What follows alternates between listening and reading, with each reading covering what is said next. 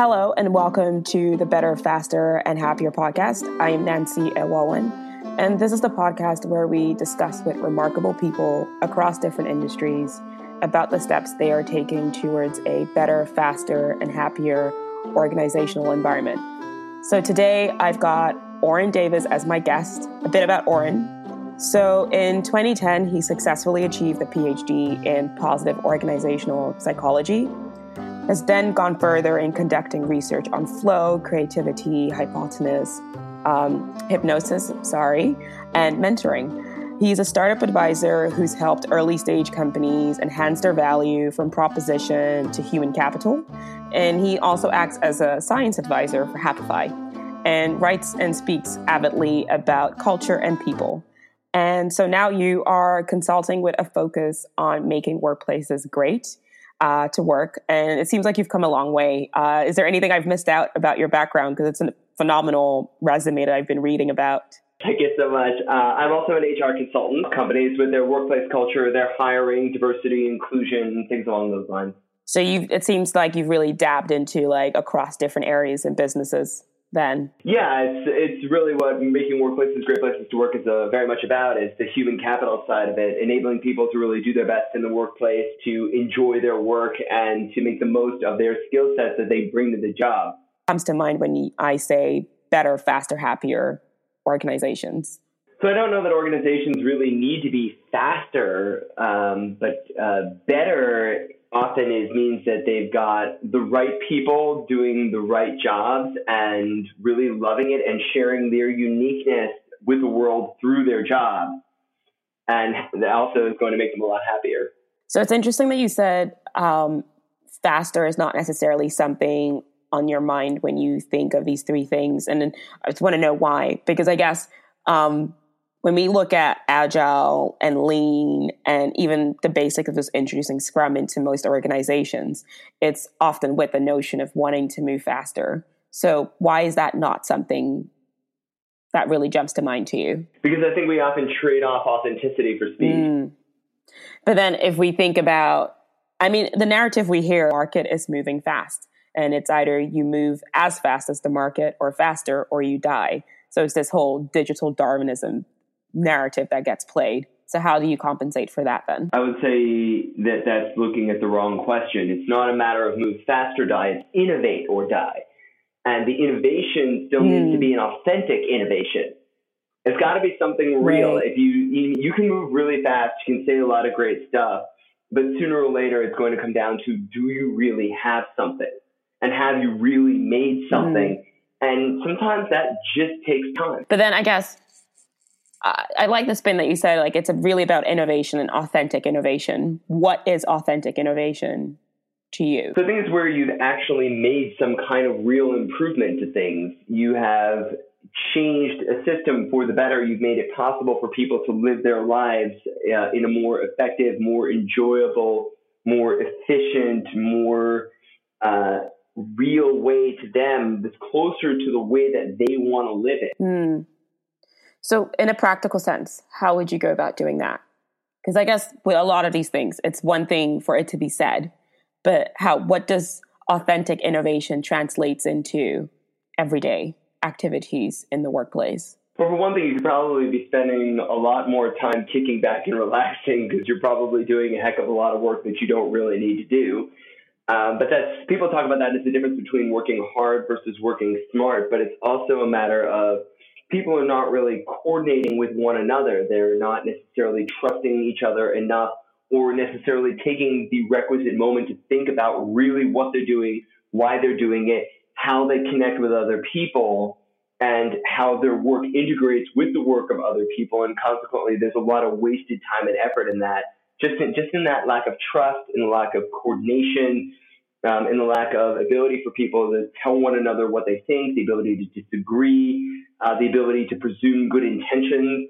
Uh, these things that fall under psychological safety and trust actually inhibit our ability to communicate, to coordinate, to work well together. And that means that we're doing a whole lot of things to jury rig our work to fit with the work of other people and to actually do things in a way that you know other people are going to quote unquote like or appreciate or value. Leadership is planned, or planned that they're going to release certain X and Y features into the market by the end of the quarter. It's often treated as a, a trade off um, or a negotiation um, type interaction. And I think that really makes it hard to kick back and relax and focus on quality. And maybe that's why there's this strong focus and push for it to move faster. So I guess my my my thought really is that everything you've said is great and it's what I align with, but if this doesn't come from leadership, it becomes really difficult to turn into reality. On the one hand, that's definitely true. On the other hand, every leader needs a team. If the people aren't following the leader, if the people are not on board with that, it's really quite amazing how much a company can fail because people are not on board with the leadership either. But if it's if as a, like let's say the company uh, in in thought right now is a startup and an entire team leaves, they would feel that impact straight away. But I often find that even though people leave, a lot of these larger corporations can still carry on with things as nothing happened. But uh, it's not necessarily a matter of the team leaving so much as the team not necessarily executing. And that happens all the time. You need the team to be on board to execute. Yeah, yeah, exactly. The psychological safety, feeling like you can make a uh, contribution, feeling like you are allowed to say, I'm on board, I'm not on board, this works well for me, this does not work well for me, this is something I can do, this is something I can't do. Just the ability to speak your mind on that, and that if you've got objections, just to know that you feel like you can make those objections and feel like you're heard. Right. Just the idea, or just to create an environment where someone can safely speak up will make or break or at least increase your mm-hmm. psychological safety and therefore the chance of people buying into your leadership. Is that what it is you're getting to? That's what i'm understanding at the moment. Yeah exactly. And even if you do have objections just the fact that you can voice them the fact that you can talk about them that you can say like look here are my problems with it and that you can actually go back and forth with somebody else on this uh, i'm going to borrow from a personal experience you know i remember working on a team and you know, my team leader wanted me to do something and I thought it was kind of odd. I thought it was kind of crazy. But she and I had the kind of relationship where I could raise that objection to her. And she listened empathetically and she said, you know, listen, I understand where you're coming from. Here's why we may need to do this anyway. And, and you know, she was able to just explain the difference of opinion. We could work through the difference of, of opinion. And because I knew that we could do that, you know, I also trusted in her leadership. I respected her leadership and it meant that, like, you know, over time as we built that trust, it could get to a point where she'd be like, hey, can you can you get this done? And I think like this might be crazy, but like, you know, I know we don't have time to talk about it, but I know she's got a good reason. Mm. So I might just push it through anyway, even if I object. And I know that if I've really got an objection, she'll either back it or that at least that she'll listen to me and take my objection into account. So I guess the the really kind of takeaway here then from what I'm understanding personally is listening, just creating an environment where people listen and people can genuinely bring their authentic self forward. And I guess that to a certain degree feeds into authentic innovation. Just the fact that people are able to have these dialogues in the first place. Well, it's also just it's not just the listening, it's the ability to see the other person's point of view. My team leader could see my perspective. Mm. And consequently, whatever, if she was going to override my perspective, I mean, she had the authority to override me anyway, but she chose to do that in a way that, you know, reflected trust and that showed that she heard me and that she understood yeah. what I was saying, why I was saying it, and that, you know, even though she feels she needs to override and like, you know, we really need to do this her way, that she could explain, like, yes, I understand that you feel this way and that you think that this is a bad idea for this reason and that reason but we still need to do it for this reason, which was not part of your original consideration. I mean, she obviously put it much better than that. That's such a that's such a unique, well, not unique, but that's such a great example of showing empathy, right? Um, but it's just empathy in a business setting within a, a healthy conversation. I think what I've seen personally is the lack of empathy, the the lack of an environment that truly listens ultimately creates this really frustrating environment and people end up hopping from one company to another hoping that the next situation be better. Now um, away from the the kind of like um, from that topic i'm really interested in finding out um, when it comes to i guess when it comes to a success story can you tell me anything that or anything from a, a recent success story, either personally or with one of the companies that you're working with, uh, when it comes to better, faster, and happier organizations? Well, I've seen a whole bunch, but ironically, uh, some of the best success stories I've had have been situations where I've gotten people to just sit down and listen to each other. Um, places where, like, I've done some executive coaching where I've talked to the C-suite and I've basically, you know, they're having disagreements. They need to get on board with each other. And you know what I kind of what I kind of did was just go in and say, look, you know, you all need to listen to each other. You're not listening to each other. You know, sit down, find out what the other person says, reflect back, make sure that you're hearing the other person on your team, and then you know you're able to reach a consensus once you all have understanding. And that that has to do with like even strategic differences, uh, division of labor differences, who's doing what, mm. who's got the ball, um, who's actually got the helm, and like that that aspect of corporate culture.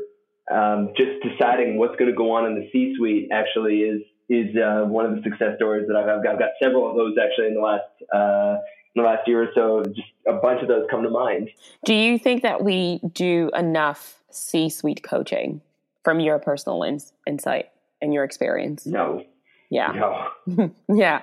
It's funny because um, I think when we traditionally look at um, agile, because I've worked as a Scrum Master for several years now, and it really is that the teams need coaching but you they the leaders who bring these scrum masters and agile coaches in they often truly forget that they also need coaching.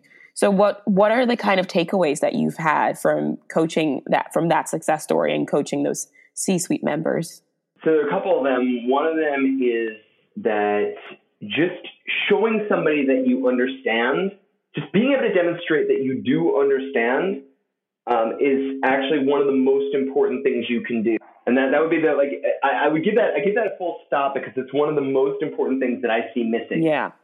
As I'm as I'm working with a whole lot of mm. companies, even when I'm doing like HR consulting, when I'm talking to companies about how they hire, um, it turns out that they're not writing job descriptions very well, partly because they're not really listening to their teams and they're not even you know looking carefully at what's going on because they just be like, well, we got to hire. We need to just do this quickly. I don't know. I want to be able to just make a position as I go along. And a lot of people don't want to admit that openly.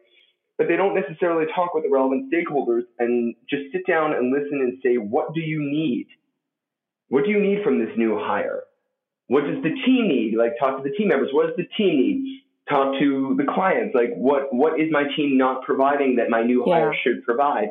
talk to the C suite, talk to your peers, find out exactly what your needs are and hear from everybody else. And also, for the record, get somebody to hear you and reflect back. And uh, yeah, I found personally, you know, in my personal development, it's funny, I just had a conversation with a friend today about this. And one of the things that makes this friend such a blessing to me is that, you know, when I say stuff, he'll reflect it back.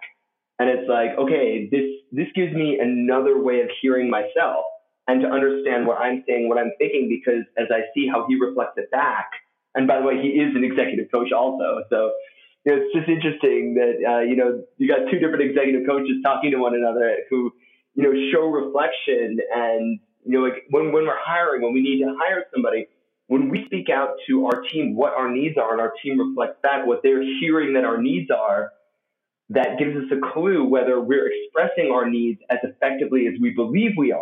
Because if we're not, then you're going to have a really bad job description. Yeah. So this then kind of brings me to probably my next question also really is when it comes to implementing that successfully, so getting people to reflect, what are the step by step things that you do or some of the kind of best practices that you've seen around to help enable that? Because I think that is definitely something that a lot of people can benefit from. So I think the first thing is to suspend judgment take what they say at face value. Don't don't analyze it necessarily at first. Begin by suspending your judgment. Like whatever they say, whatever they say, it's okay. It doesn't matter what it is. It doesn't matter if it bothers you. It doesn't matter if you disagree. Yeah. It doesn't matter if you've got huge ideological differences with this other person. For starters, whatever they say is okay. You just take it face value. Mm. You hmm. want to you want to just process the what's not the motivations, not the other information, not the implications, and so on. Just, just take the what, start there. What have they said? From there, you want to just get an understanding of the meaning and then add in mm. the other concepts. You know, what right. else might they be meaning? What context leads them to say this? Um, what do I know about the person? What do I know about the about the context? What don't I know? Right, and this is the sort of thing where you have to do it step by step at first. It sounds it sounds like a kind of an onerous process, but as you do it step by step and practice it over time, it becomes much more fluid and integrated. And once you understand what you know, what you don't know, what they said, what you see in the context, and then you do the analysis in your own head and you feed it back. You don't want to feed it back word for word you want to feed it back with an interpretation, but let yeah. them know, signal that this is an interpretation. You know, for example, you might say, so if I'm understanding, my, then you're saying, right, now it's, by saying your under, my understanding of this means I'm letting you know I've interpreted, I've done some interpretation of what you said. I'm not just parroting back. If you don't think you've got that down, then you might just say, so are you saying that? And then parrot it back to make sure you got it down, especially if it was a long or complex thing or you know, feel free to ask questions before you do all this. Right. But are you yeah. are you saying it's like this? Or are you saying it's like that? Do you mean what do you mean by this this this word? Are you meaning it this way, or just make it open ended? You know, what do you? I, I'm not understanding what you mean by this. And sometimes you may have to reveal your own biases. You know, in my experience, this word means this thing, or this concept looks like this, and so I want to know are we on the same page about how we operationalize this construct? But I guess where my thought is really going to, as you're saying that, is for you to have an environment in your organization that encourages people to reflect and to analyze and to validate if what they've heard is what you've understood, you need to take your time. However,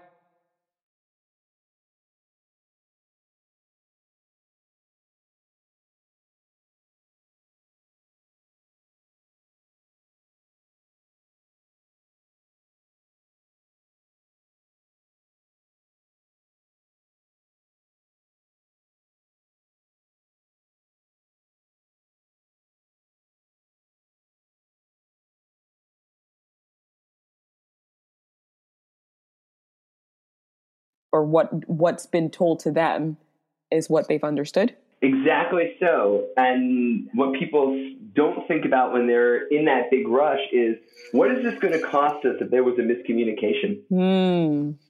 Yeah. We definitely never talk about yeah. Those are expensive. Yeah. yeah. That's actually a really interesting way of seeing and it. And that's why I say, you know, people are going so fast. Thank you. I'm, I'm glad. Uh, people people are worried about going so fast. It's sort of like, well, if you're going so fast, remember that there is a speed accuracy trade off. And what happens? Can you afford the inaccuracy? Huh. Companies don't ask. No, I mean, I'm thinking about like your standard project management, risk analysis, and it's just mainly like. I don't think it's ever been, at least I've never heard that from that angle of what are the consequences if this goes bad? Or if we make a wrong decision what are the consequences there?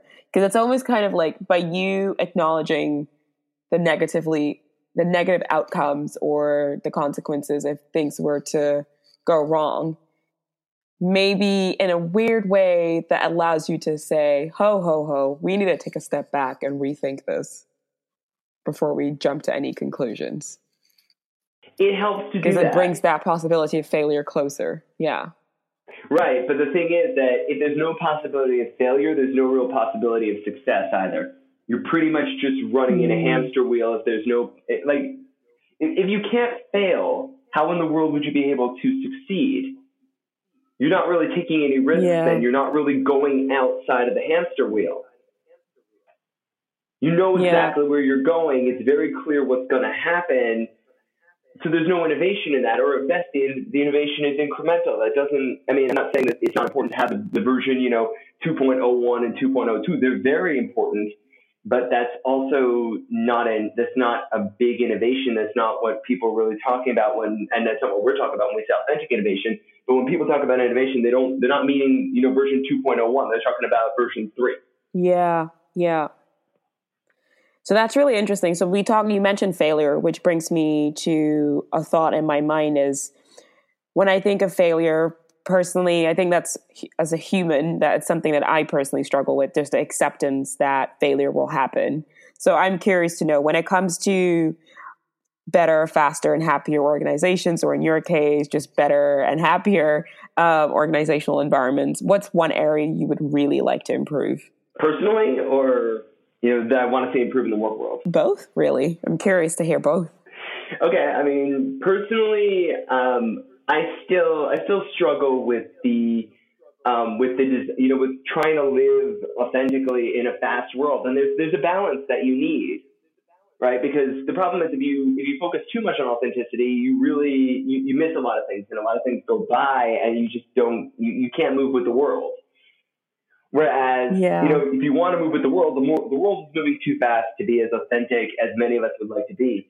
And so there's, there's a trade off. And I still feel like I haven't gotten the exact balance I want of like being able to swim with the current at the right time and swim across the current at the other time and just tread water sometimes and maybe let, maybe let it carry me or just even, you know, try and get to the bank, take a rest or even swim backwards a little bit if I feel I need to. But that's, that's, there's a delicate balance. Yeah. And I think, you know, that there's, there's a level of wisdom that you get as you, as you swim the rivers. Uh, you, you get a, you get a better and better sense. And I, you know, one of the mountains I'm climbing to mix, to mix the metaphors, but one of the mountains I'm climbing right now is understanding exactly how to navigate in that in that river. Now, in the business world, I, I want to point out something funny because I'm, I'm going to throw the speed back in there for you. You know, everybody loves this phrase, fail fast, fail often. Okay, great. I'll tell you what. If you want to fail fast and fail often, do it in your communication and get all your miscommunications out. Fail fast and fail often in your communication. Let's all find out. Wait, so is this what you meant? No, that's not what I meant. Oh, well, I just failed. Do those failures. Do them all. And that way you can all get on the same page. And in that way, you know, in a very real sense, those are also experiments, right? If you say, if you and I work on a team and you say something and I reflect back what I understand, not just what I heard, but what I understand, that's actually a gambit, mm. right? I'm offering this gambit. You know, did I get it right? And if I didn't, I really do want to know quickly right? It's a prototype understanding of your communication. That's really interesting. So this is definitely like I'm thinking. My, my mind is going at hundred miles an hour right now, and I'm thinking about what if we were to create retrospectives around improving communication? Because I think at the core of it, because our workforces are becoming a lot more diverse people coming from different ethnical background, language backgrounds, and just being human, we are so prone at miscommunication all the time that if we just have a conversation about, hey, did you understand what I just understood? And just being able to talk about that, I think personally, in my mind, that truly does allow you to create that better and also to a certain degree a happier environment and maybe also to a certain extent faster because as you said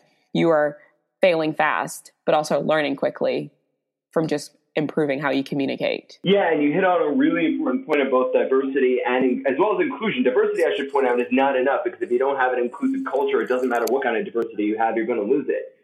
But part of the inclusive culture mm. is actually trusting in the well in the well-meaning um, vibe of your coworkers and so, for instance, if somebody says something that I find offensive, I'm gonna I want to start by thinking this person doesn't mean to offend me. This person just doesn't realize, you know, what has been said. And it's yeah. sort of like Hanlon's razor really applies here. Hanlon's razor states, "Never attribute to malice that which can be adequately explained by stupidity."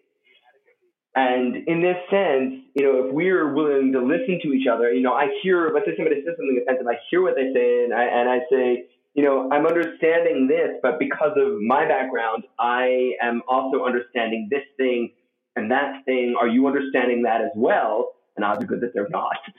Um, and then, you know, that gives them the chance to be like, oh, wow, I did not understand that. Okay, I just failed here. I'm sorry. I now have a different understanding. I can reflect back that I've got this new understanding that I've acquired from you. And now we are communicating on the same page. I just it's just making me think right now about uh, just a question of like how diverse is your language in and yeah it's not really communication because when i think of communication i think of the tool in which i communicate in it could be Slack or an email. But in terms of the language that is being used to communicate in, I don't think we look at diversity and inclusion from that narrative in a lot of organizations. So often, what I've seen working with teams, and this predominantly tends to impact in the better space and to a certain degree the happier space, is that people's inability to, to to speak the language of the group that they've joined, to the company that they've joined, really slows them down, and it leaves a sense of mm-hmm. frustration mm-hmm. because you come with these great ideas, great experiences, innovative minds, and you want to add to this culture, to this organization, to this group that you've joined, but simply because you can't speak in that language with them that I, I, can imagine that leaving a sense of frustration. It's almost like going to a foreign country completely, and you don't have your phone with you, or no, there's nothing there with you that allows you to kind of to speak the language of the person of the country um, that you're visiting, and that feeds to that frustration, and that I can imagine that adds and creates fear to a certain extent. Well, ironically, not just in you. So, hmm, no, absolutely not. So no, imagine that creates fear not just mm, in you but no, also in the natives. I mean, just think about how, like, you know, in the example you gave, you know, you're dropped in a foreign country, you don't speak the language, you got no phone, no nothing, no other way of communicating. And what's funny is everybody in that country thinks you're an idiot because you don't speak the language. And whereas in fact you've got so much to contribute, so much to offer, and yet hmm. they can't understand you. Now the most interesting thing is now flip that and think about how many think about how immigrants feel in Western countries, right? People people from non-Western countries that immigrate to Western countries, or you know those of us from Western countries who immigrate yeah. to non-Western countries, and however you want to define those you know constructs. But even when you're just going from one country to another country, or where you're going from one area that speaks a certain language to an area that speaks a completely different language or dialect you know, we, we often forget that when we're listening to somebody with a foreign accent or when we're listening to somebody who's stuttering through what is our native language, that actually they may be really, really brilliant. They just haven't quite learned our lingo yet. And I, and I think there's the idea that lingo, language is fixed. It's not. It's constantly developing. It's constantly reflecting the, the group of the people um, that are currently there in the present time. And I think at the end of the day, when it comes to the way you choose to, to speak and communicate in the workspace, even if if all hell breaks loose, I think what we should try and really do is picture that moment you were on holiday and you tried making an order for your favorite dessert, but you have no other way to communicate to your waitress or your waiter and that frustrating feeling that you've had now you got to go back home and offload. Now, some people are actually in that position every single day from Monday to Friday. And I can't imagine how limiting that must feel individually and also just limiting to the team and how it just deprives the organization from a bright mind that truly could make or break them. Yeah, and we definitely see that all the time. And, you know, even more than that, and it's not, it's not even just accent of foreign language. It's the quiet people. It's the people that are a little bit more shy or who are a little bit more introverted. Yeah. Who, when they see that the team has got this entire back and forth dynamic, they may have this brilliant idea, but they, they don't want to speak. I'll tell you a true story out of my business class. I teach uh, business students, and I, I break them into exam teams. And at one point, uh, this team was going completely the wrong direction. They completely failed the project and as I'm going over this with them, I'm, no- I'm noticing that one member of the team, like most of the team is arguing with me, debating, you know, professor, no, it's not like that.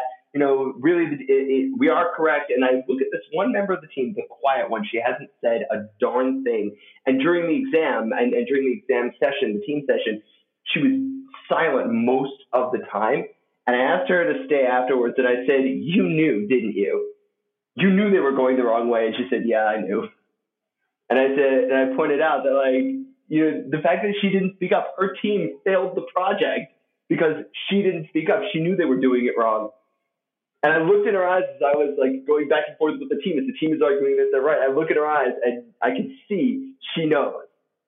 She knows they're wrong. She knows I'm right. She can see exactly what line of logic I'm presenting, even though her team doesn't. And I saw that during the exam too. It's really interesting that you just gave that example because there's, I forgot exactly where this is, but this is inspired from the Google experiment experiment where they had two teams, um, and they really coached one team around psychological safety, and they kind of left the other team in the dark. But what they really, what the conclusion was with this is that our industry and the world that we're we we find ourselves in and progressively will find ourselves in in the future is that the dialogues you have truly make or break your organizations and we are in a knowledge a knowledge based industry which means that we eh, create value as a result of knowledge being exchanged but there's only one way that can really happen, and that's communication. Unless you can come up with a machine that can read my mind and read your mind and then put the puzzles together. But AI isn't there yet. or I doubt it will get to that point, but who knows? I'm not a fortune teller. But it's this idea of don't undermine the value of communication and dialogue because it's needed. If you're not getting people to talk with each other, either within the teams or across departments, you truly, really do have a problem. Yeah, and funnily enough, the uh, now I guess. Mm, funnily enough, on. the slow development of understanding is actually a faster way to go. Yeah, because you're taking your time and you're thinking about quality and value of understanding rather than volume of I want to understand everything as much. And you're doing the fail fast, fail often thing. You've given me a lot of food for thought here, which is great. Um, so we've got um, one more question to really ask you, and that is we're really curious to know about tools that you consistently use or love. And these tools can also come in a form of books. So, what are you reading at the moment, or what are you raving about when it comes to a tool that you frequently use to help this better and faster and happier organizational futuristic environment? Wow, I've got I've got a long list. I'm also I'm also the sort of person who's reading like six books at a time. So um, shoot them. Uh, it's a habit. I, it's a habit I picked up for better for worse. Yeah. But um, I think you know. First of all, I I love the systems that let you convert from calendar items to emails to tasks and all that stuff. Uh, those are really good systems. I enjoy those. Um, one of the other things I like is absolutely meditation, to actually take the time to meditate, to think, um, to find out what's on your mind. The, the going for a walk thing, I, I do that if I need to clear my head.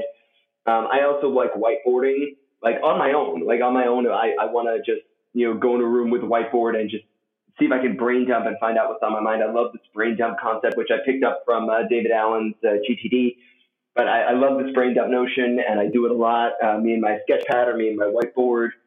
Uh, it's a wonderful thing to do. And um, another one of my favorite techniques uh, when I've got you know some kind of block that I got to get around is uh, what's called the forced mashup. And uh, an example of this comes from a, a story from my classroom is uh, you know, telling asking one of my students who is struggling to explain a theory, right? How is your theory like a banana?